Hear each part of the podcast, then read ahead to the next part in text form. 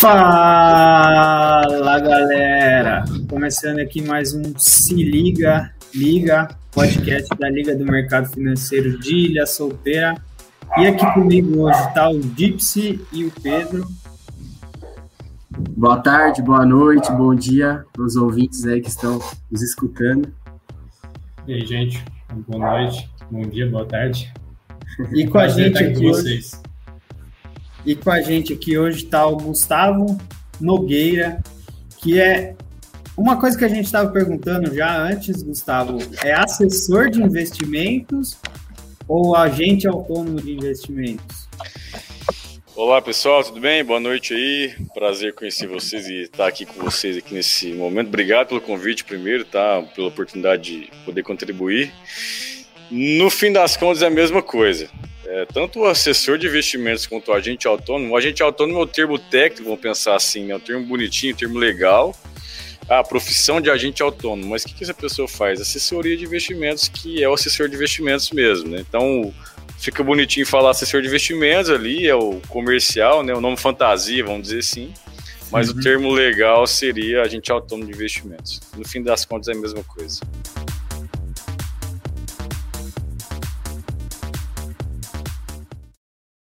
E, cara, você gostaria de contar um pouco aí é, como que você se tornou assessor de investimentos, o que te levou a conhecer o mercado financeiro em si? Cara, eu, eu comecei em 2010, né? A gente está aí em 2021, então já tem um, um tempo bom, onde o mercado era outra maturidade, outra realidade como um todo.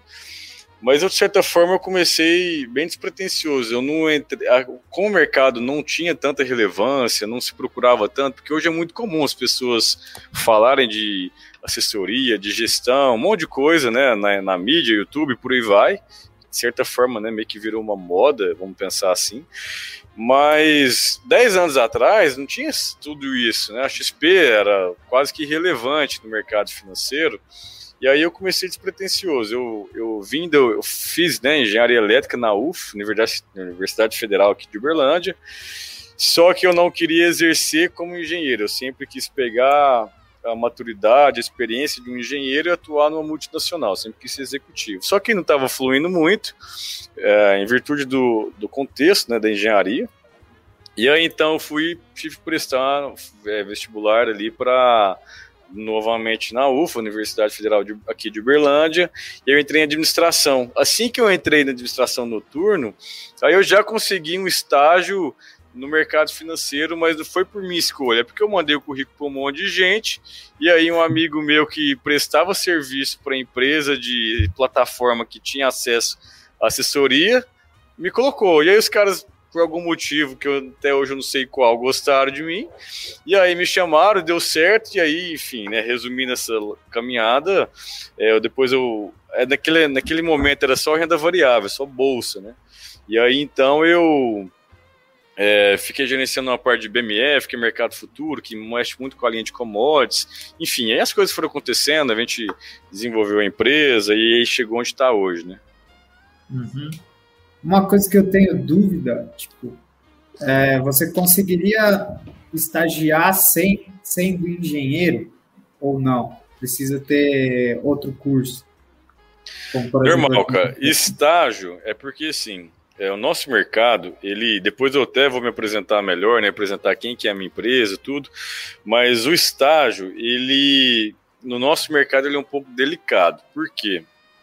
Para você trabalhar com comissão de valores, com valores imobiliários, você tem a comissão de valores imobiliários, que é a famosa CVM, e aí você tem uma série de regulações. Então, eu não posso muitas vezes colocar um estagiário, eu posso colocar um estagiário aqui com cargo de estagiário, mas ele não vai ser tecnicamente um estagiário, porque ele precisa de ter a certificação da Ancor, é, que talvez você já tenha ouvido falar aí no mercado. Né? Então, aqui você tem profissionais, né, assessores de investimentos. Você tem médico, você tem arquiteto, você tem gente que já foi CEO de empresa, né, de área contábil. Só que na Blue você tem áreas distintas que dão suporte para assessoria, né? Imagina que a assessoria seria a parte de relacionamento com o cliente, mas quem que faz a parte técnica de estruturação de produtos, estratégia, eh, compliance, jurídico, essas coisas todas, você tem pessoas que não têm a certificação. Mas, ah, eu quero mexer com a parte de estágio numa conta, falar com o cliente, fazer um resgate, essas coisas do tipo, a parte operacional do negócio, você precisa ter a assessoria, o, o, o certificado. certificado ali, né, da assessoria, né? Uhum. Bacana. É, é, até uma dúvida minha mesmo, né? Aproveitando esse gancho já é, dessa, dessa sua fala, que é a questão do, do que, que precisa para ser um assessor, né? Como você já comentou, não precisa necessariamente é, você ter cursado algo específico, né? Pode ser de qualquer área. Mas o que, que precisa para uma pessoa virar um assessor? Qual é o caminho para ela chegar até isso? É, duas análises serem feitas. Né? Se você pensar em, em, tecnicamente, legalmente falando, de certa forma a pessoa tem que ter ali primeiro grau, né, fundamental, essas coisas, colegial, essas coisas. Ele não precisa ser formado para isso. Você tem que ter a certificação core. Obviamente, se você tiver uma graduação, que, que isso vai te ajudar, na verdade, é talvez uma questão de postura, de maturidade, mas, ah, eu preciso ter uma formação acadêmica? Não, você tem que ter a certificação Accor. E aí, isso é a parte teórica, vamos pensar assim, a parte legal, né? Agora, se eu for pensar o que eu preciso fazer para ser um assessor de investimentos, aí eu entraria no outro aspecto, que é o fora da caixinha ali do, do óbvio, que seria então a postura, a conduta comercial, a abordagem, a intensidade, o brilho no olho, sangue no olho, né, vamos pensar assim. Aí tem uma série de fatores intrínsecos que, na verdade, não entra só na assessoria de investimentos. Entra numa profissão como um todo, né? Se você quer ser uma pessoa de destaque, então a dedicação, a resiliência, estava até falando isso mais cedo com o meu time aqui, a resiliência no mercado financeiro, né? por se tratar da área comercial, ela precisa ser praticamente a sua base para ter sucesso. Né? Além do conhecimento técnico, lógico. Seria de, tipo, é, falar com vários clientes e aí alguns não aceitarem, e aí você começa a pensar, nossa, tem que mudar alguma coisa aqui, não está dando certo. E tentar ir mudando até é, porque você tem que pensar o seguinte, cara, o que, que o assessor de investimentos faz na essência? ele ajuda. O que, que a gente faz? Né? Ajuda o brasileiro a investir melhor. Esse é o nosso lema. Então, esse é o nosso propósito. Só que a gente ajuda o brasileiro que já te conhece e já quer investir com você. Até chegar nesse momento, você tem que prospectar ele. E aí, para você prospectar ele, você tem que falar com seus contatos, seja amigos, familiares, contatos frios, conhece no evento, conhece num clube, conhece no esporte. E aí, esse processo de chegar nesse momento, até ele virar seu cliente, você tem um funil ali, vamos pensar assim, que eu falo, sei lá, com 100 pessoas no mês, só que 70 me atende, desses 70, me atende a, a ligação. Desses 70, 35 eu consegui fazer reunião. Desses 35 reunião, vamos, vamos pensar aqui já reunião, as duas reuniões, que é a reunião de apresentação e depois a reunião institucional e a reunião de falar da estratégia, do portfólio e tudo mais. Desses 35, vamos colocar aí que você conseguiu converter 5 clientes. Então, assim, olha só o tanto de pessoas que você falou para chegar no efetividade. Então, uhum. é uma pessoa que não te atende, que manda para depois, que não tem dinheiro, que quer fazer daqui um ano. Entende? Tem uma série de coisas. Ah, não confia, sei lá, na corretora, no mercado. Enfim. E aí, tudo isso faz com que você precise cada vez mais abrir o seu leque. Então, falar com mais pessoas. Geralmente, uma pessoa que é bem relacionada, vamos dizer assim, tem contatos num público investidor, que obviamente com assessor de investimentos ele é bem sucedido quando ele tem pessoas potenciais em investimento, né? não tem outra coisa para se fazer. E aí essa pessoa que tem esse contato, ela consegue desenvolver melhor. Só que ela precisa ter a credibilidade das pessoas falarem, opa, vou investir com essa pessoa que é um outro Sim. fator importante. Não adianta você conhecer todo mundo. Se conhecer todo mundo não tem uma boa reputação e não passa uma boa imagem, se deixaria seu dinheiro com a pessoa, vamos dizer assim, né? É, usando um, um, português bem bem aberta, assim, um cara porra louca, você às vezes não, não. deixaria seu dinheiro com uma pessoa assim, né? Então é mais uhum. ou menos nesse sentido que você tem que ir desenvolvendo. Sim. Eu acho que, é, pelo que você tem falado aí, um filme que se encaixa muito é aquele A Procura da Felicidade, né? O, o, o, o Smith, ali, né? Smith né? lá, ele faz o papel de um assessor de investimentos, não é? Cara, aquilo ali, ele faz um papel semelhante ali, mas é é bem aquilo. Então, assim, ele ainda vai no jogo de beisebol lá. Exatamente, cara. E assim, queira assim, queira não, muitas pessoas, às vezes que estão começando a carreira, eu mesmo já fiz isso, às vezes você tem que pagar um negócio que assim, você não tinha grana na, na hora ali, na época, nem poderia gastar, né? Então, é, acontece. E aí, olha, aquele filme é muito forte, porque é uma pessoa que não teve oportunidade, mas ele foi lá atrás, e aí as pessoas não sei se poderia dizer chefe, mas as pessoas supervisores a ele não, não colocavam potencial no cara. Porque, ah, porque ele não tinha potencial, não tinha perspectiva, aquela coisa toda, né? Talvez pela aparência, mas o cara era sangue do olho. Então ele deixava de ir no banheiro para fazer intensidade, porque quando, é. ele, quando ele bebe água, ele tem vontade do banheiro. Então ele para duas vezes. Se ele for tomar café, ele parou de novo. E aí a intensidade dele acaba que atrapalhava, né? Sim. Então, aquilo lá é um pouco da essência que a gente vive ali, né? É, o por trás dos panos. Porque hoje é bonito você falar, ah, sou assessor de investimentos, sou não sei o quê, não sei o quê. Mas, cara, existe um fruto de, de muito trabalho, né? assim como toda profissão, né? Mas é porque a nossa, de certa forma, ela tem uma vida curta ainda, né? Uma, uma profissão que é relativamente nova no Brasil, né? Gustavo, vou aproveitar esse, esse gancho. É, qual foram as maiores dificuldades que você enfrentou no começo? Da, da carreira, tanto como assessor, antes mesmo de entrar, se tornar assessor? Então, como, como eu comecei em 2010, a realidade do mercado era outra. Para você ter noção, é, eu não lembro valores financeiros da, da corretora que eu represento, né, que eu sou credenciado, que é XP, mas eu lembro que, assim, se eu não me se eu não estiver enganado, tá, eu acho que em 2012 a XP ela cuidava algo em torno de 1 bilhão e 200 milhões de reais em 2012. Se eu não tiver enganado, posso ter enganado, mas tenho quase certeza que era esses valores em 2012. Eu comecei em 2010.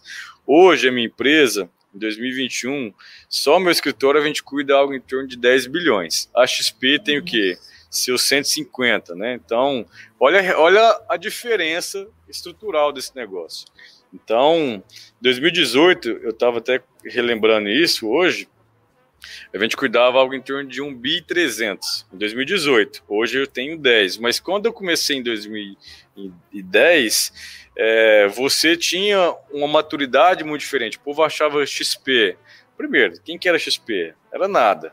E aí você falava de XP, é, o povo achava que era Windows XP, confundia com as empresas do Arc Batista, cara. Era muito diferente. Então, o desafio meu lá atrás foi a credibilidade da marca, que as pessoas não passam hoje. Hoje no escritório, ontem entraram, só na unidade de Uberlândia, entraram duas novas assessoras. Elas não vão sofrer o que a gente lá atrás sofreu em relação à credibilidade, porque em 2017 o Itaú entrou como sócio da XP com aqueles 49%, talvez vocês tenham visto aí na mídia. Uhum. Né? Então a XP valia lá seus 12 bi de mercado, hoje ela passa de 150. Então a robustez da empresa é outra, né? a credibilidade é outra. Né? A Blue também ela tem uma credibilidade do mercado. Então ninguém fica falando, ah, e se a XP quebrar? É uma pergunta que toda vez eu respondia. Hoje você não tem mais disso, entende? É, mudou bastante, né? Então, esse Nossa, era o principal desafio. Bastante acho que era bastante falado, é, o pessoal tinha bastante medo, né? Não, se essa corretora aí vai quebrar, vou perder todo o meu dinheiro. É, eu exatamente. Lembro, eu lembro de, de pessoas. Esse era o principal desafio, a credibilidade. Por que, que eu vou sair de um banco tradicional que ah, ele às vezes não me dá uma rentabilidade alta, mas eu sei que a grana que está lá ela não vai embora, né? Embora, uhum. mesmo que você tenha um conceito de que o dinheiro não fica na corretora, é aplicado nos lugares, mas até se explicar isso para uma pessoa que não tem a cultura, você acaba perdendo cartucho ali, gastando cartucho, né? Perdendo clientes como um todo. Então esse foi o principal desafio. Hoje, qual que é o desafio? É você, de certa forma, ter a atenção do cliente. Muitas vezes ele, você compete, mercado financeiro ele compete com o agro, compete com o imobiliário e a cultura às vezes faz com que a tradição, vamos pensar, faz com que a pessoa entenda que outros negócios é melhor que o financeiro. Só que ele está tá acostumado com o mercado tradicional bancário. E não às vezes com o mercado de capitais, que tem os seus riscos, porque um juro a 3,5, vamos arredondar aí, o Selic, CDI de 3,5, a pessoa não ganha mais seus 14 na, que nem ganhava na renda fixa. Então ela tem que criar uma carteira mais equilibrada. Só que, dependendo do que você faz, você consegue trazer uma inteligência, uma eficiência na carteira de um modo global. Você não vai investir só no Brasil. Tem uma série de coisas a serem feitas. Só que o investidor ele não conhece isso. E aí você tem que desmistificar esse conceito, mostrar o papel da assessoria, a credibilidade, quais são as oportunidades e por aí vai, né? Mas é um trabalho uhum. bom, cara, é um trabalho gratificante. Até a, pela sua fala agora, Gustavo, até surgiu uma curiosidade aqui, que é assim, a gente sabe que o brasileiro não é muito, é agora com o tempo, né? Com, com o tempo que ele vem investindo mais o dinheiro dele e aprendendo mais, né? Mas hoje em dia tem muitas poucas pessoas investindo ainda. Cara, quando que começou? Quando que isso mudou? Né? Porque se eu não estou enganado, até 2018, que você mesmo comentou, você não, ainda não gerenciava a quantidade de dinheiro que você está gerenciando hoje aí, né? Que, que, é, que, quase triplicou de 2018 é, para cá. O que, que mais, mudou? Né? Exato. O que, que mudou nesse período? O que, que você acha que foi fundamental? Você acha que foi a pandemia? Que... Ou a taxa de juros também? É, pode ser. Não, a pandemia não foi, porque a pandemia, de certa forma, começou ano passado, né? A gente é, ainda está na pandemia. Só. É. Uma coisa que fortaleceu muito a, a ideia do assessor de investimentos, é, o que que acontece, cara? 2014, 15 foi o movimento que começou a melhorar. Só que você tinha é, ali um juro alto ainda, né? Acho que na casa dos 12, 13, se não me engano, até um pouco mais do que isso. Só que aí a, XP ela fez um trabalho muito forte. Isso aí a gente precisa reconhecer que quem revolucionou o mercado financeiro no Brasil, queira assim, queira não, cara, pode ter crítica, pode ter tudo mais. XP não é uma empresa perfeita, assim como nenhuma empresa é perfeita, mas ela, ela teve o seu mérito de revolucionar o mercado financeiro. Isso é um fato, ponto. O que, que ajudou muito? Nesse mercado de, de renda fixa, que era o que reinava naquela época, é, o assessor ele começou a trazer isso, esse assessor foi forte aonde? Dentro da XP. Ele começou a trazer para o cliente um serviço melhor, um conhecimento técnico e oportunidades mais rentáveis, porque a corretora, o que, que uma corretora faz? Ela te abre o leque. Enquanto que o banco vende a marca e não está tão preocupado com o que você está querendo, satisfeito, e sim ele vamos, vamos ser bem franco, né? Ele acaba te entregando um produto que não, às vezes não faz sentido ou coerente à demanda do cliente. O assessor de investimentos, todo humilde ali, disposto a ajudar a pessoa, sentava do lado da, isso na grande maioria, né? Sentava do lado do cliente e buscava ali aquelas oportunidades que seriam mais viáveis. E aí eu pegava um fundo garantidor de crédito que protegia ali até 250 mil é, por CPF ou extinção. Então pegava um cliente lá de uma milha, um milhão de reais e dividia lá em, sei lá, cinco instituições. Aí começou a ficar interessante. Por quê? Porque o, o cliente ele tinha segurança do FGC, ele tinha um atendimento melhor e ele começou a performar mais. Porque no banco ele estava ganhando às vezes 40, metade do que ele estava ganhando na corretora. E aí o cliente, ele, de certa forma, foi aprimorando isso. Essa relação assessor com cliente, essa é a percepção que eu venho histórica, tá? Pode ser que outras pessoas de outras regiões do país tenham diferente, outras pessoas vejam de uma forma, mas eu estou te falando o que eu vi na prática. Tá? Então, eu senti que isso foi sendo aprofundado. Então, o cliente ele começou a confiar mais então, o cliente que falava comigo de fazer 300 mil, hoje ele tem 10 milhões comigo, mas em 2016 ele já tinha ali 10 vezes mais, já tinha 3 milhões. Então, ele foi entendendo a diversificação que ele tinha e ele entendeu que o conceito shopping financeiro que a XP, de certa forma, implementou, o que é o shopping financeiro? Dentro de um mesmo ambiente você tem várias marcas, várias instituições. Aí, tanto para a linha de proteção contra rentabilidade, eu sento, por exemplo, do lado do cliente e falo assim: Fulano, o que, que é melhor? O que, que você está buscando? Qual prazo e qual estrutura de risco? Ah, eu quero um produto conservador. Então vamos embora. A gente olha junto, olha para frente, lado a lado, vamos escolher um portfólio enquanto que no banco ele não tinha essa sensibilidade. O cliente sempre teve a sensação e certeza é, que fosse, ah, cara, o banco ele não está do meu lado. Isso é uma percepção do cliente, tá? Se vocês são clientes de banco, às vezes vão ter a mesma percepção. É bem provável, né? Não sou é. eu que estou falando isso, Sim. entendeu? Então, é, esse processo de migração ele foi acontecendo com eficiência de atendimento e performance, essa questão da transparência e por aí vai, né? Assim como você tem bons médicos, você tem maus médicos. Assim como você tem bons assessores, você também tem maus. Isso aí é normal, cara. Isso aí vai acontecer sempre. Não se iluda, né? Mas é aí onde entra a credibilidade, a consolidação, o profissionalismo de cada pessoa e aí a gente vai trabalhando nesse sentido. Né? Mas eu acho que esse foi o ponto-chave. Aí em 2017, se não me engano, abril, o Itaú entrou como sócio investidor. Cara, aí a pegada foi diferente. Porque a gente até brincava muito, né? Se o próprio Itaú investe o dinheiro dele na XP, por que não você não, por que você não investiria? Gente sabe muito bem que banco não brinca com dinheiro.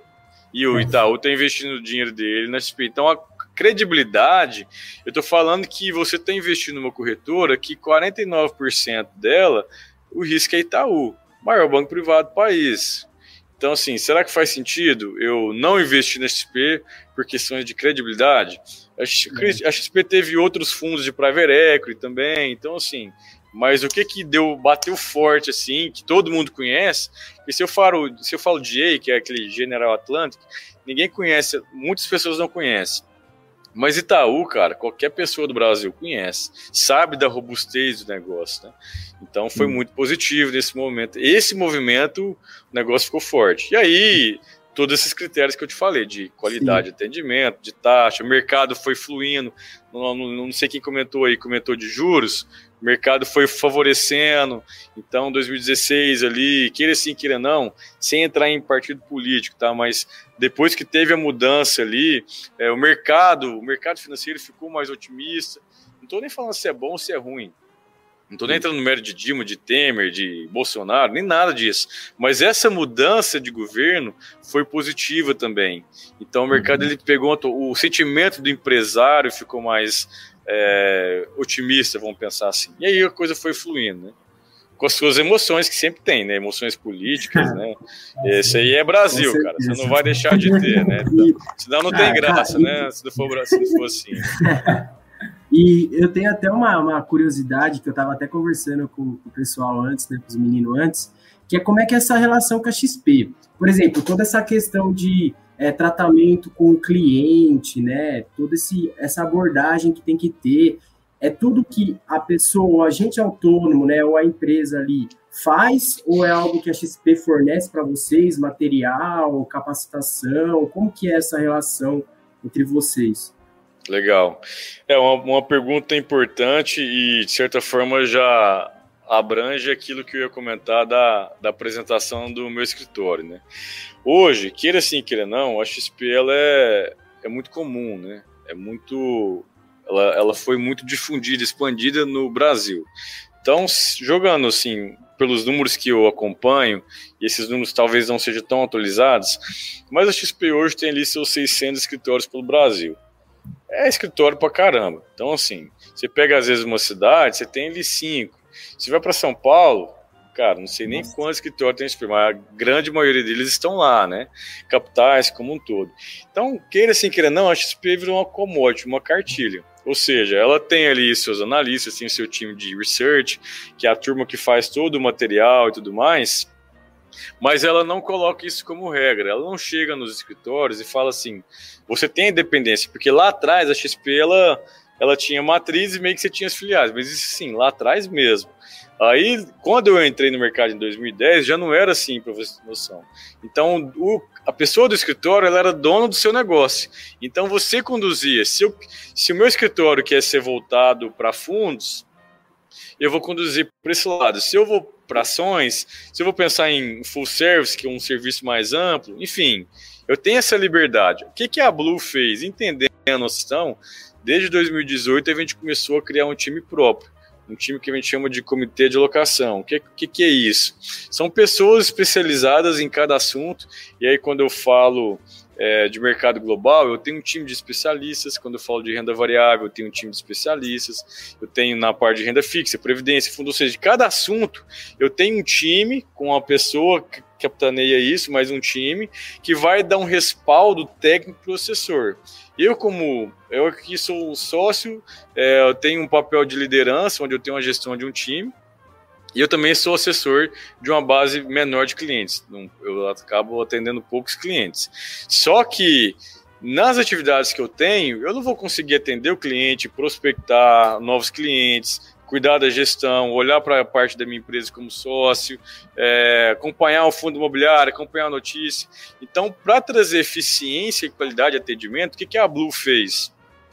Ela, até porque que a gente, não sei se vocês sabiam, mas é, ano passado a gente ficou considerado entre os três melhores escritórios da XP no Brasil, né? E esse ano está na mesma, na mesma toada aí. Aí, o que, que a gente fez? A gente criou esse diferencial de time para agregar esse valor para o cliente, porque não é só um produto, não é só uma casa, mais um escritório da XP. A gente tem um diferencial, a gente tem um crivo. Porque às vezes a XP te recomenda um produto e, pelo volume que ela tem, ela não pode falar assim, ah, vende. Pode ser que ela não faça isso com todos, até porque ela tem uma visão de mercado. Mas a gente tem um time de especialistas ali, um comitê de locação, que a gente vai que é, conseguir olhar no detalhe, conseguir ter um filtro. Então tem as opções da XP, a gente faz esse filtro. O legal de você ser um, um grande escritório como o nosso é um, é um privilégio. Eu sei que é uma grande responsabilidade, né? Primeiro de tudo é isso, porque as pessoas confiam, confiam seu patrimônio, sua vida com a gente. Mas o fato de você ter um volume bom como esse que eu comentei de 10 bi é que as gestoras também querem estar próximas de nós. Então, eu consigo ligar numa gestora e entender o que está acontecendo com mais tranquilidade, qual é a estratégia que ele está fazendo para aquele fundo. Aquele fundo imobiliário tem um contrato assim, assim, assim, com tal empresa. Vai romper, não vai romper? Como é que tá? Eu consigo entender a cabeça do gestor e falar assim, opa, isso aqui faz sentido dentro do alinhamento que eu quero para o meu cliente. Ah, isso aqui, essa renda fixa é interessante ou não. Então você acaba trazendo um crivo. A Blue criou isso, né? Então, respondendo essa pergunta, cada escritório tem uma liberdade de conduzir. Não é uma.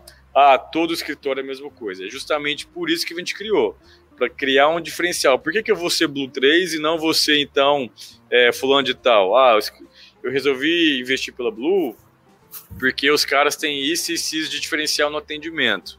Agora, plataforma, se alguém te falar, ah, lá direto na XP, no escritório falando de tal, ou tem um produto que só eles têm, se alguém te falar isso, cara, já a relação já começou errada, porque isso não acontece. Você não tem é, produtos privilegiados para um ou outro escritório. Você tem produtos segmentados em atendimento de cliente, mas não de ah, a Blue tem um escritório um produto que só ela tem. Aí a gente teria, a gente estaria é, mentindo para você, não seria transparente da, da, nossa parte. Isso não acontece. Isso aí é um, uma fala do próprio Guilherme Benchimol, né? que é o fundador da XP. Para quem não conhece, o Guilherme Benchimol é o fundador da XP. Né?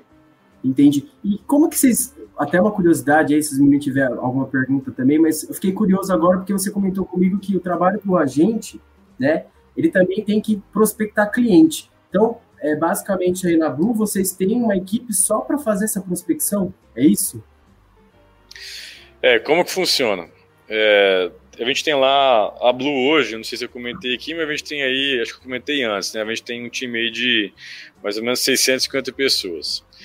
Metade dessa turma, um pouco mais da metade, é o que eu comentei de back-office de qualidade. O que, que, é isso? Hoje a Blue tem uma área específica. Ela tem um, corpo interno, de, ela tem compliance, ela tem uma área jurídica, ela tem BI, tecnologia, né, tem marketing, tem financeiro, tem gestão de pessoas, que é pessoas e cultura. Então, essa, essa turma, ela trabalha para deixar a vida do assessor melhor. Então ela faz com que tudo que o assessor tenha, fora o comitê de locação, né? Eles trabalham para que o assessor de investimentos fique cada vez mais livre para quê? Para ter um relacionamento com o cliente, entender melhor. Porque lembra que eu comentei, se eu, assessor de investimentos, sócio e líder, sento com o cliente e faço esse mundo de, de atividades que eu preciso fazer, de responsabilidades, eu não vou ter tempo para atender bem o cliente. Mas o assessor ele precisa atender bem o cliente, porque hoje, dentro da XP, o que é o diferencial? É o serviço. E aí, é, eu tenho pessoas que vão ajudar na minha área comercial. Então, eu, assessor de investimentos, vou ficar livre para quê? Para manter relacionamento com o cliente e para captar novos clientes. Entender ali a dor do cliente e levar uma solução, seja na parte de, de crédito, de câmbio, é, de investimento aqui ou lá fora. Então, a, a gente tem um, a gente tem um time de assessores comerciais, que a gente usa esse nome, para então fazer esse frente com o cliente, conhecer novas pessoas e prospectar. Mas eu tenho um time que dá o suporte, que é o por trás dos panos ali que a gente fala, né? Que dá o suporte para o assessor romper. Até uhum. mesmo renda variável, eu tenho um time de brokers. Ah, Gustavo, eu quero falar de planejamento sucessório, proteção do investidor, família e patrimônio, pensar em que, que eu vou fazer de sucessão familiar, sucessão empresarial. Eu tenho um time e o assessor de investimentos hoje na Blue, ele é o cara que conecta nas demandas que o, que o cliente tem, né? Basicamente é isso. Entendi. Entendi. Então, tipo assim, não é um assessor que é responsável por prospectar, por conversar com ele, por fazer um investimento. Então, você tem, tipo, várias, várias equipes que fazem é, isso daí, né? O assessor focar. faz isso. O assessor que vai até o cliente. O assessor comercial é ele que vai conhecer o prospect, é ele que vai conhecer o cliente, vai fazer a manutenção da conta, seja ela mensal, trimestral, é, periódica, do jeito que for alinhado, mas é o assessor que faz isso. Só que na hora de montar uma carteira, o assessor ele tem um suporte de, ah, de tá. áreas especializadas, mas o front com o cliente, quem que está ali no dia a dia é o assessor de investimentos. O assessor de investimentos, quem tem como braço direito e esquerdo, que a gente fala? Ah, é o meu braço direito, eu, eu tenho ali meu time de renda variável, a mesa de renda variável, brokers, né? Então, os brokers, eles me dão suporte no que é renda variável. O que significa? Ações e estruturas, seja Brasil e mundo. Eu Eles tenho um suporte. Que me dão as dicas, assim, ah, tal tá Exatamente. Tá Nessa parte de renda variável, a Blue tem um time específico. Por curiosidade, a gente teve aí a, a mesa da Blue como a melhor mesa do Brasil também, né? Então, é até um privilégio que a gente que eu compartilho, obviamente, de uma grande responsabilidade. E aí, junto comigo, também tem um time de planejamento sucessório. Mas quem está na dinâmica com o cliente todo dia é o assessor de investimentos uhum. com o time de renda variável. O, o, planejamento sucessório ele entra, faz o papel, estabelece, estruturou, beleza, bom demais. Fim, né? Acabou ali, obviamente tem um relacionamento periódico, mas o cliente ele vai ter como como ponto assim principal de relacionamento o assessor de investimentos e o broker. Entendi. São os dois maiores contatos dele certo? Ele não é aquele cara que tem que fazer todo o investimento, ele tem uma equipe para dar esse suporte para ele, né? Essa que era a minha, minha Na Blue mesmo. é assim. Na Blue, é. Outros ah, escritórios, o cara faz tudo. Entendi. O cara solta a bola, tudo, né? cabeceia, defende, bate escanteio, torce, bate palma, faz tudo, velho. E aí é, aí é uma questão de lógica. Você acha que quem consegue entregar um melhor serviço? Entendeu? É, basicamente foi o que a gente construiu lá em 2018. Bem bacana. Não tô, nem, não tô nem vendendo, não tô vendendo a empresa, mas tô falando assim, é uma questão de logística, de organização mesmo, né? A gente não, pensou é, nisso para é. proporcionar um melhor atendimento. É, a gente tenta fazer isso na liga também, é, que, mas é, que dá certo. É aquela coisa, né? Não tem como você fazer tudo e ser bom em tudo, né? Não tem. Exato. Não tem como. Tem. Exatamente. Essa é a lógica do negócio. Melhor. E, por exemplo, é, todas essas pessoas têm que ter certificado ou só as pessoas que vão conversar ali mesmo com o cliente? Você tem certificação naquilo que tem relacionado às informações confidenciais, aí você precisa. Por exemplo, pessoal do marketing, não tem, cara. Não tem porquê, né? Agora, assim, às vezes o pessoal do compliance, do jurídico, nessa turma não tem a relação direta, muitas vezes não tem acesso ao cliente, mas a. Ah, lembra que eu comentei do estagiário lá, né? Que aqui, na verdade, a gente não tem estagiário. A gente tem um time de assistentes que dão suporte para o assessor também. Porque imagina eu, Gustavo, é, vou lá, abro a conta do cliente. Aí eu ajudo o cliente a fazer, sei lá, uma TED, ajudo ele a programar no aplicativo. Aí vai fazer uma portabilidade, aí eu cadastro. Mas ele quer aplicar, eu vou lá e mando o termo para ele aplicar, para ele autorizar. Aí eu mando um e-mail para o cliente. Aí eu vou e faço um resgate. Cara, eu não fiz nada no seu operacional. Então, para dar esse suporte, a gente tem um time de assistente que, que é, no meu ponto de vista, é um time muito bom que a gente tem construiu aqui. Que essa turma é, ajuda o assessor também a trazer eficiência e agilidade para a relação com o cliente. Então, Sim. tudo pensando que quando o cliente me pede o um negócio, pô, já ele tem que esperar dois dias, né? Ah, tem que esperar meia hora. Não, peraí, cara, já tá, já tá no jeito, né? Então, um assessor comercial, ele vai ter essa outra função que eu comentei, né? Uhum. E, tipo, como que...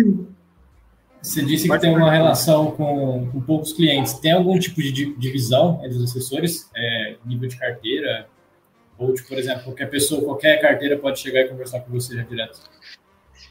E aí eu vou voltar para Blue, né? Porque Sim. cada escritório tem um parâmetro, entendeu? Uhum. Aí você, é, enfim, todo mundo é todo mundo, vamos dizer assim, né? Como que a gente trabalha aqui na empresa? A gente criou, na verdade, a gente aderiu uma sugestão da XP em relação à segmentação de atendimento. Então, hoje o escritório ele começa a abrir contas a partir de 100 mil reais de 100 mil a 300 mil, atendimento on demand, que a gente chama, atendimento online, que seria quando o cliente tem uma demanda, ele entra em contato com o assessor e o assessor, então, ajuda nesse negócio. Que é um negócio mais passivo. Por que, que isso acontece? Foi feita uma pesquisa que até 300 mil reais, o cliente muitas vezes não tem a prioridade de se investir. Como assim? Ah, o cara tem lá 200 mil, bom demais. Só que aí, esse cara tem 200 mil, mas ele tem outras prioridades que você ficar aplicando a grana dele. Ele está mexendo com outras coisas. Aí imagina o assessor de investimento toda semana mandando alguma coisa, querendo fazer fechamento de carteira e por aí vai. Então, para não criar essa inconveniência com o cliente, foi estipulado que a partir de 300 mil, o cliente tem mais liberdade e foco para pensar nos investimentos. Então, na Blue, as contas são abertas a partir de 100 mil reais. De 100 mil a 300 você fica ali no atendimento online. De 300 mil a 1 milhão é o atendimento exclusivo que a gente chama, que aí é o investidor regular, que aí você já começa a ter um assessor é, perto desse cliente. De 1 milhão a 5 milhões é a segmentação do investidor qualificado que você entra com produtos que o mercado oferece taxa melhor, a proximidade é mais, é mais, mais frequente uhum. também, e acima de 5 milhões é o que a gente chamaria do private, que aí poderia dizer, né, que seria a cerejinha do bolo. O que, que muda? Às vezes um relatório, um produto diferenciado, como uma carteira administrada, um fundo exclusivo, produtos específicos e a frequência de contato, né? É, exclusividade de eventos, benefícios, mas o assessor em si, é, ele não tem essa limitação. Eu tenho na Blue você tem uma, um processo de carreira que a gente chama, que é o, o assessor júnior, pleno e sênior. O assessor júnior, se ele consegue uma conta de 10 milhões, ele vai poder atender normalmente. O que, que muda isso aí é um pouco é, do volume financeiro que é categorizado em relação a essa categoria de, de assessor. Mas lembra que aquele assessor júnior, ele acaba tendo um suporte. Hoje a Blue tem uma equipe private. Então, ah, o cara captou um cliente de 10 milhões. Essa, esse assessor ele não está sozinho. Ele tem um comitê de locação de pessoas que ele tirou de várias instituições, criou uma base, criou um assessor específico a gente poderia chamar ele de private banking, que seria uma pessoa que inclusive era de dentro da XP, e tinha um histórico aí de Credit Suisse, Safra, XP e veio para dentro da Blue. E esse cara dá um suporte para o assessor, ou seja, ele é um assessor private que vai sentar junto com um assessor normal, vamos dizer assim, o assessor do cliente, e entender esse cliente private que, que o cara ali que é considerado como júnior, mas ele tem total condições e alinhamento de prestar um bom serviço. Né? Então você tem isso. Eu, Gustavo, como eu sou, além de sócio, eu tenho um papel de gestão, de escritório e também de assessoria. Então, para o meu cliente não ficar defasado de atendimento, eu acabo tendo uma base menor de clientes. E aí eu atendo menores, atendo esse número menor de clientes pra, pela proximidade, pela relação e tudo mais, mas eu tenho um time também que dá suporte é, com mais eficiência, porque o foco principal, por que, que a gente chegou em 10 bi, por exemplo? Cara, é atendimento. A gente só chegou em 10 bi porque reuniu vários clientes que estão satisfeitos e confia. Se a partir de agora eu não dou um bom atendimento, qual que é a chance dessa pessoa ficar comigo?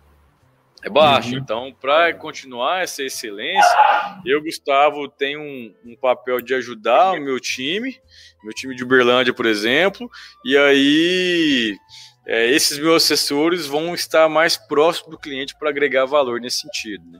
Então, é sempre o foco final de tudo que a gente faz é falar assim, como que eu consigo uh, melhorar a experiência do cliente com a Blue? Ah, consigo melhorar com esse processo, com essa execução, com essa isso, esse aquilo outro. Então a gente vai criando esse trabalho.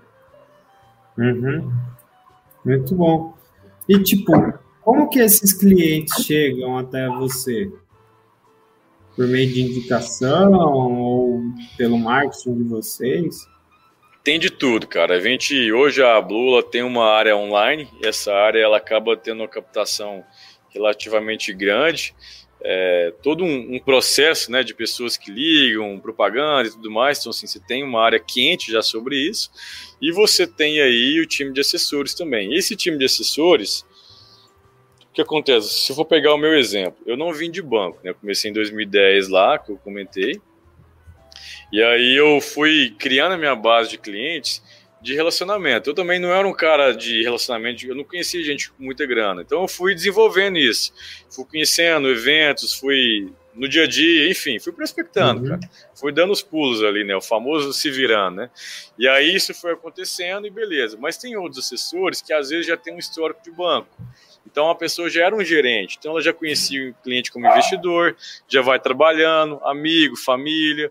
É, e aí eu tenho um assessor aqui, que inclusive é sócio também, que ele, que ele era médico, então ele ainda tem o CRM, mas ele deixou a profissão de médico e virou assessor de investimentos. Então ele tem um público médico, eu tenho outro uhum. que é uhum. arquiteto, tenho outro que, como eu te falei, já foi CEO de, de grande empresa, então ele tem um relacionamento grande e por aí vai, né? Dentro da base, você vai tendo suas pessoas próximas, amigos, familiares, só que esses amigos acabam indicando pessoas, tem gente que liga aqui no escritório, tem a prospecção fria e por aí vai. Eu, por exemplo, às vezes já teve casos que eu fiz uma viagem, no avião mesmo eu conheci a pessoa.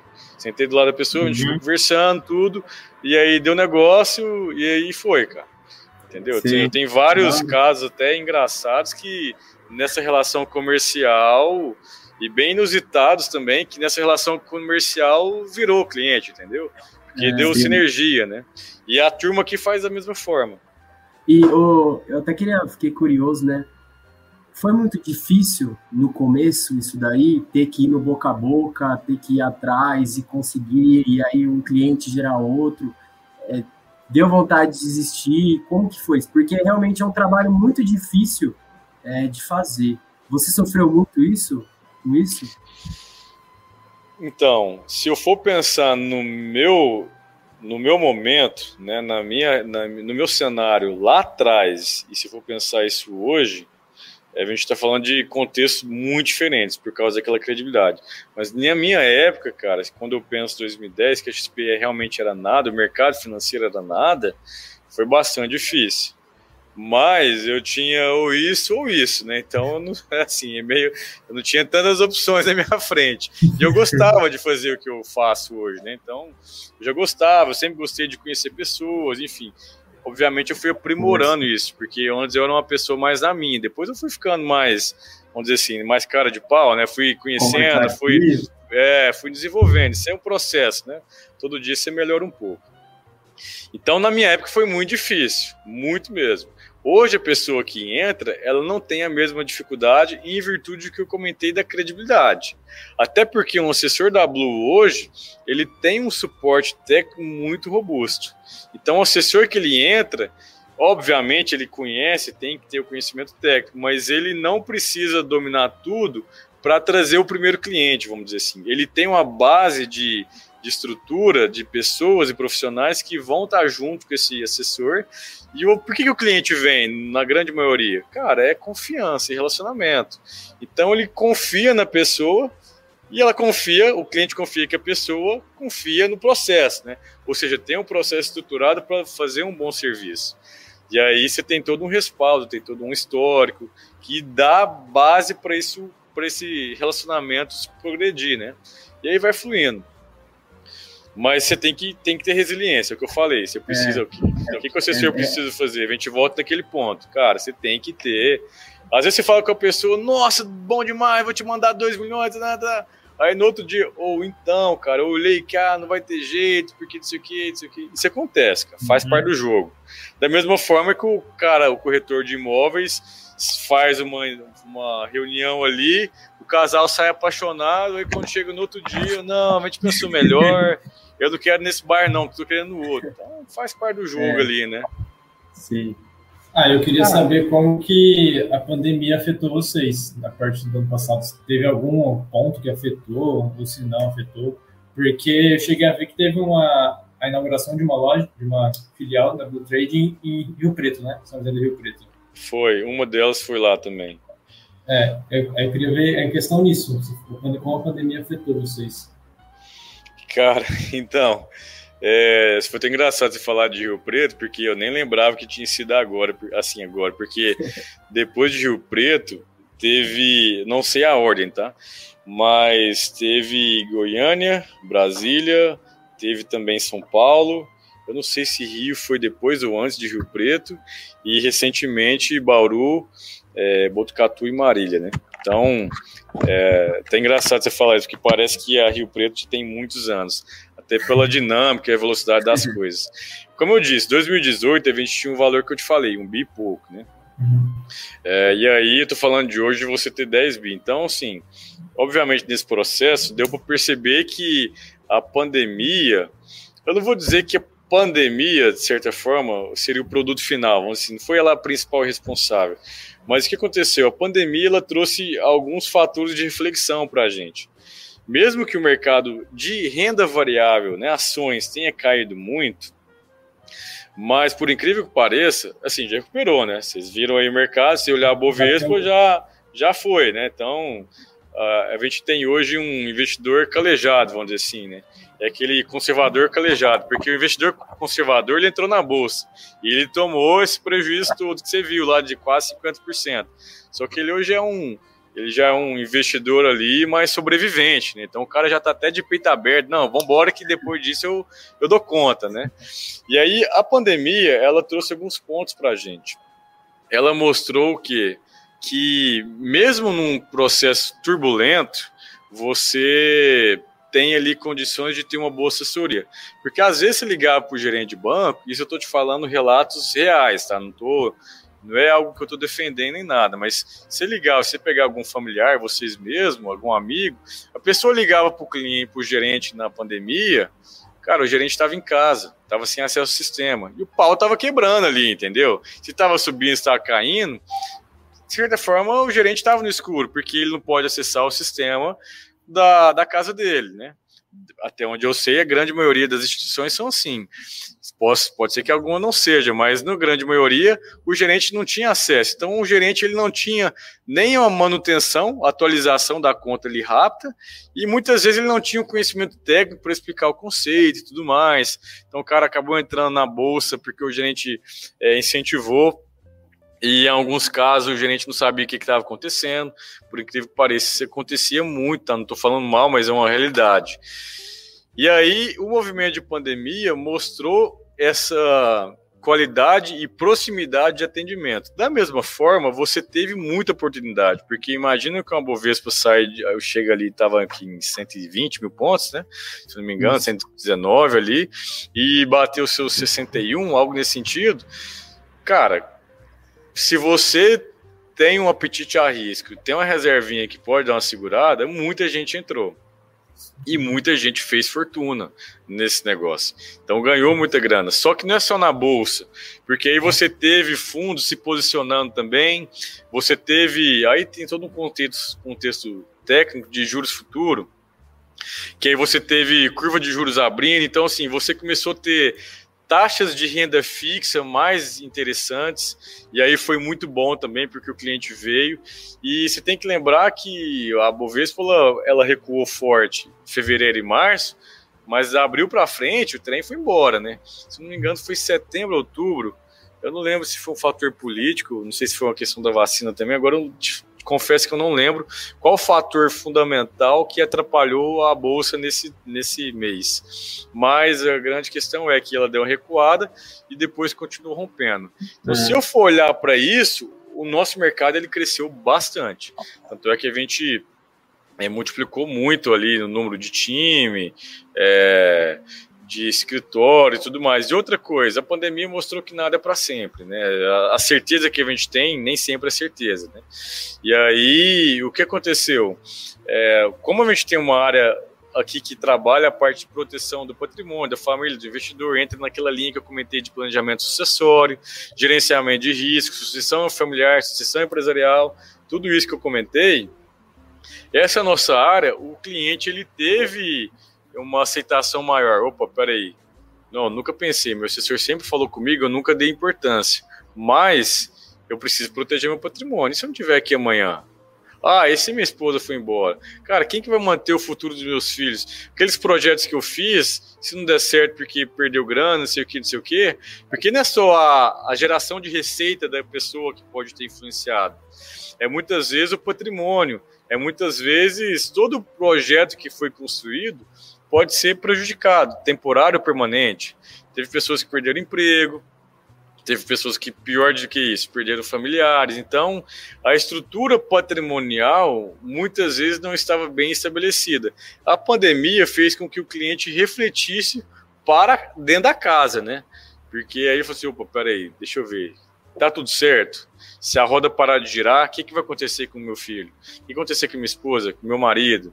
E aí essas coisas foram fluindo também, né? Então a pandemia ela acabou trazendo um alerta de planejamento financeiro. Muita gente não se precavia com reserva, e aí na pandemia viu que foi necessário. Infelizmente, muitas empresas quebraram, mas outras áreas conseguiram desenvolver bastante, como o setor de saúde, setor de tecnologia e por aí vai, né? Vocês veem no mercado aí é, quais foram as ações que e segmentos né, que se beneficiaram ou não.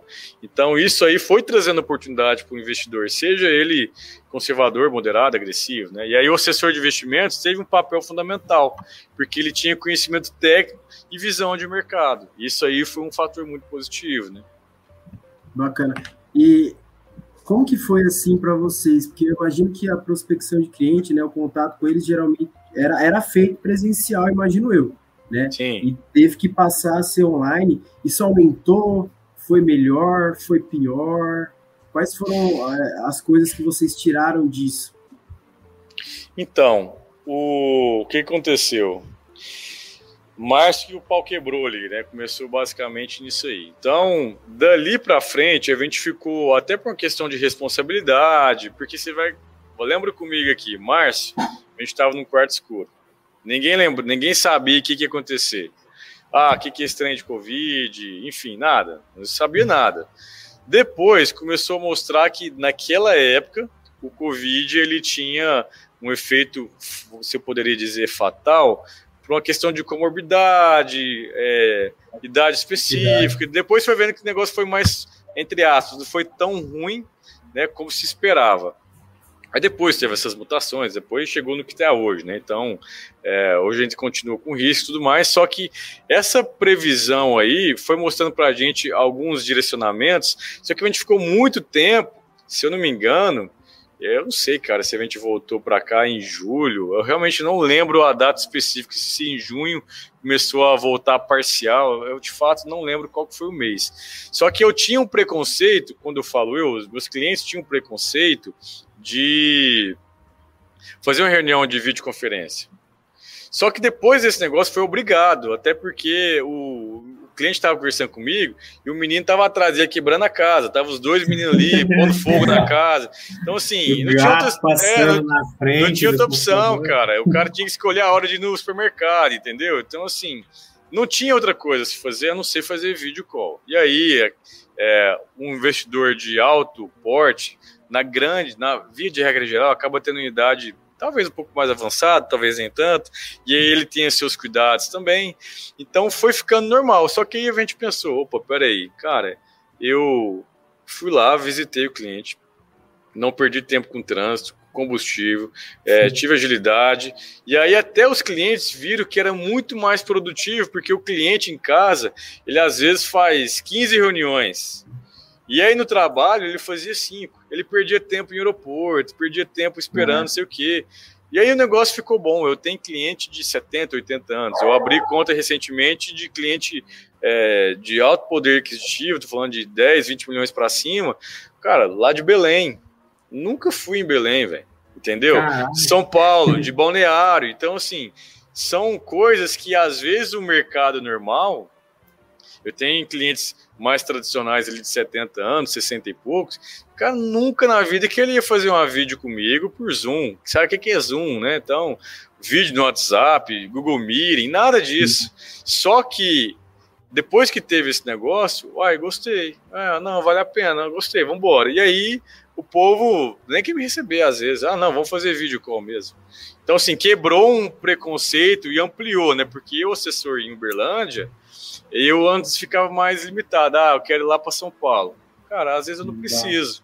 É bom ir, é óbvio. Nada, nada elimina, talvez, o contato físico para algumas negociações. Só que eu posso muito bem ligar para uma cidade e fazer essa prospecção e fazer uma vídeo. Aí eu tenho um respaldo o quê? Da minha estrutura, da credibilidade, de tudo aquilo que eu estou falando. Né? Só para vocês entenderem meio, meio como é que funciona. Sim, é, acabou ajudando, né? Não, nessa, favoreceu nessa, demais. Nessa relação maior, sim. É, não é à toa aí. É, difíceis.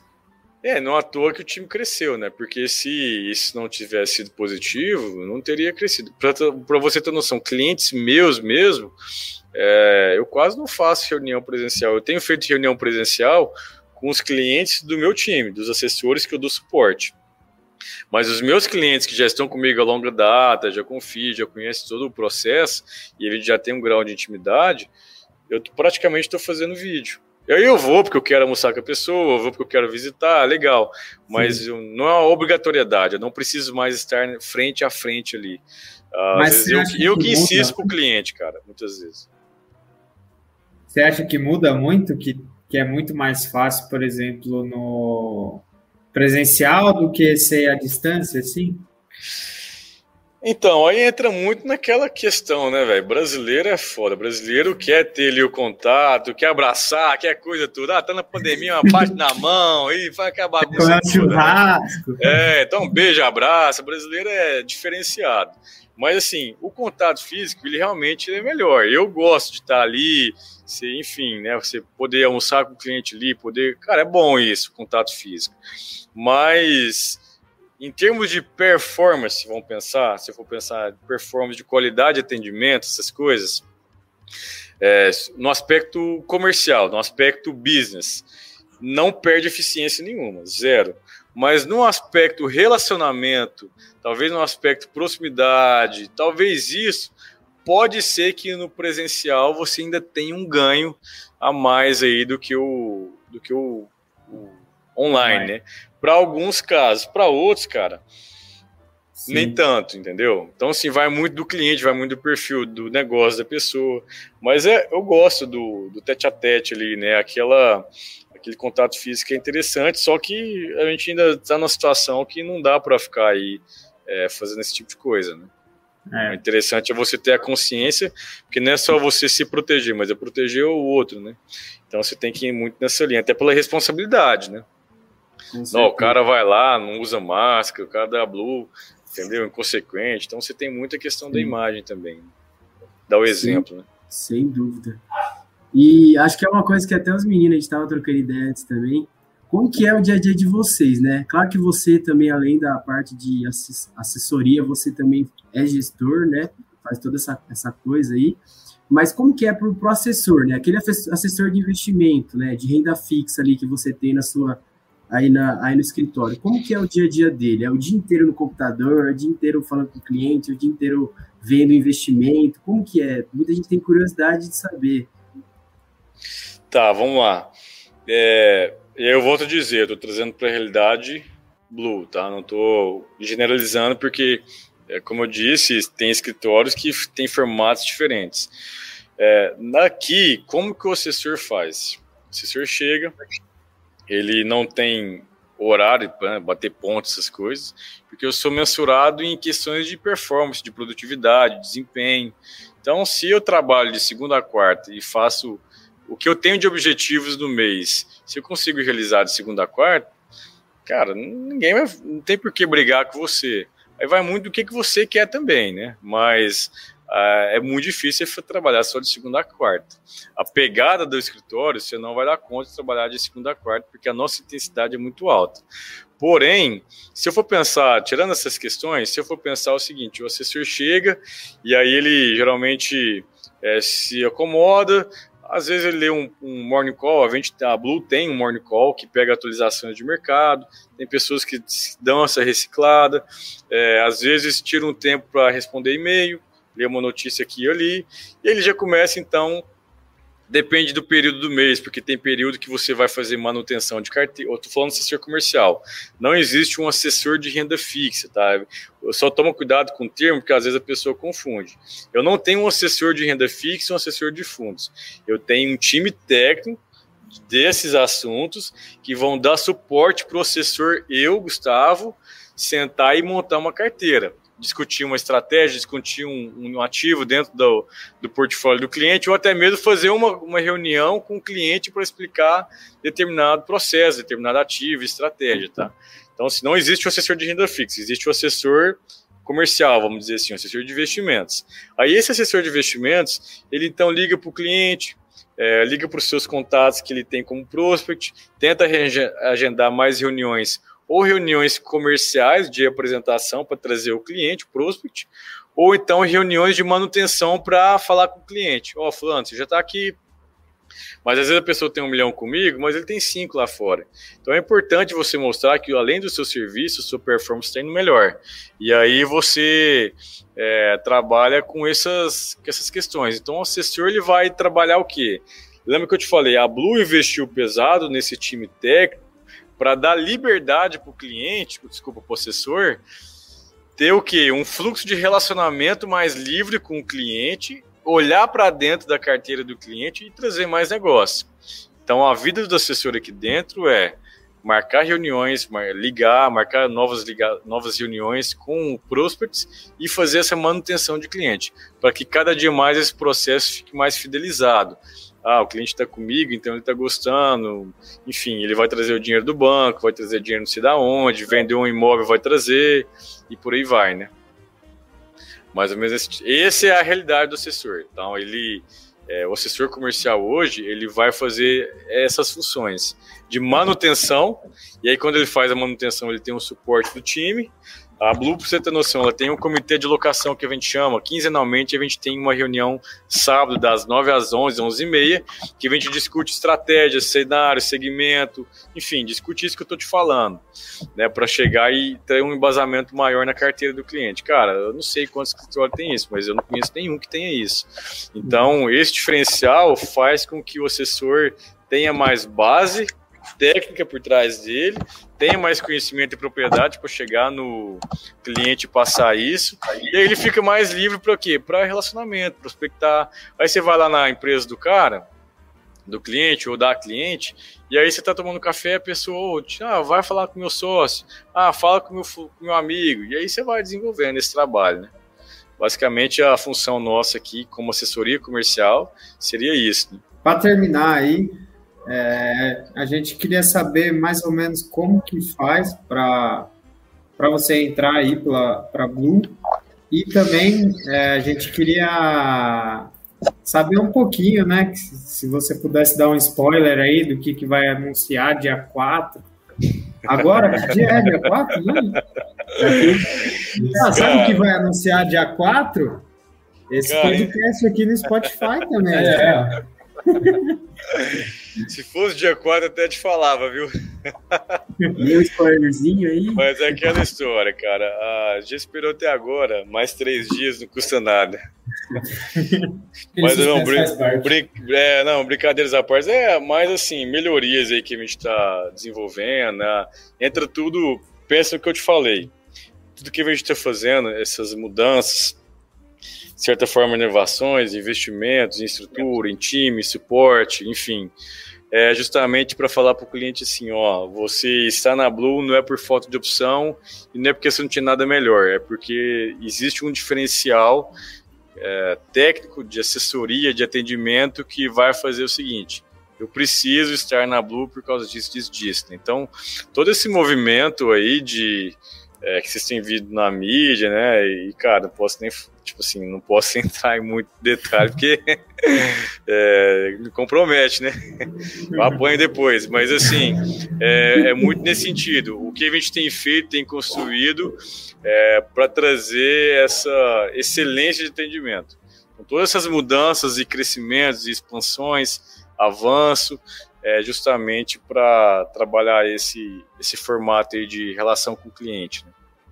Que cada vez mais tem conhecimento, tem pensamento próprio nesse sentido de investimento, então a gente tem é, agregar, então, quer agregar valor nesse sentido. Né? E aí a pergunta mais fácil, como é que faz para trabalhar na Blue, é muito simples, né? depende da hora, área que você quer.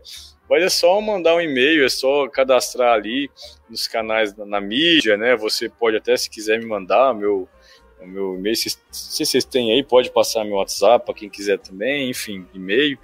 É, a gente tem um banco de dados, e aí, dependendo da área, vai ser destinado para cada área. Ah, quero na parte de marketing, de TI, ou então quero ser um assessor de investimentos. Como é que funciona? A gente também tem uma área de expansão é, a gente tem um time que faz todo esse processo, junto com a área de pessoas e cultura, que é o, de certa forma, é o RH, só que com algumas diferenças ali, né? Algumas tratativas para melhoria de relacionamento. Por isso o nome, né? Pessoas e cultura. E aí você tem esse time que vai dar essa condução aí nesse processo. Que com certeza vai ser muito bem-vindo, né? A gente tem cada vez mais procurado aí é, bons profissionais no mercado.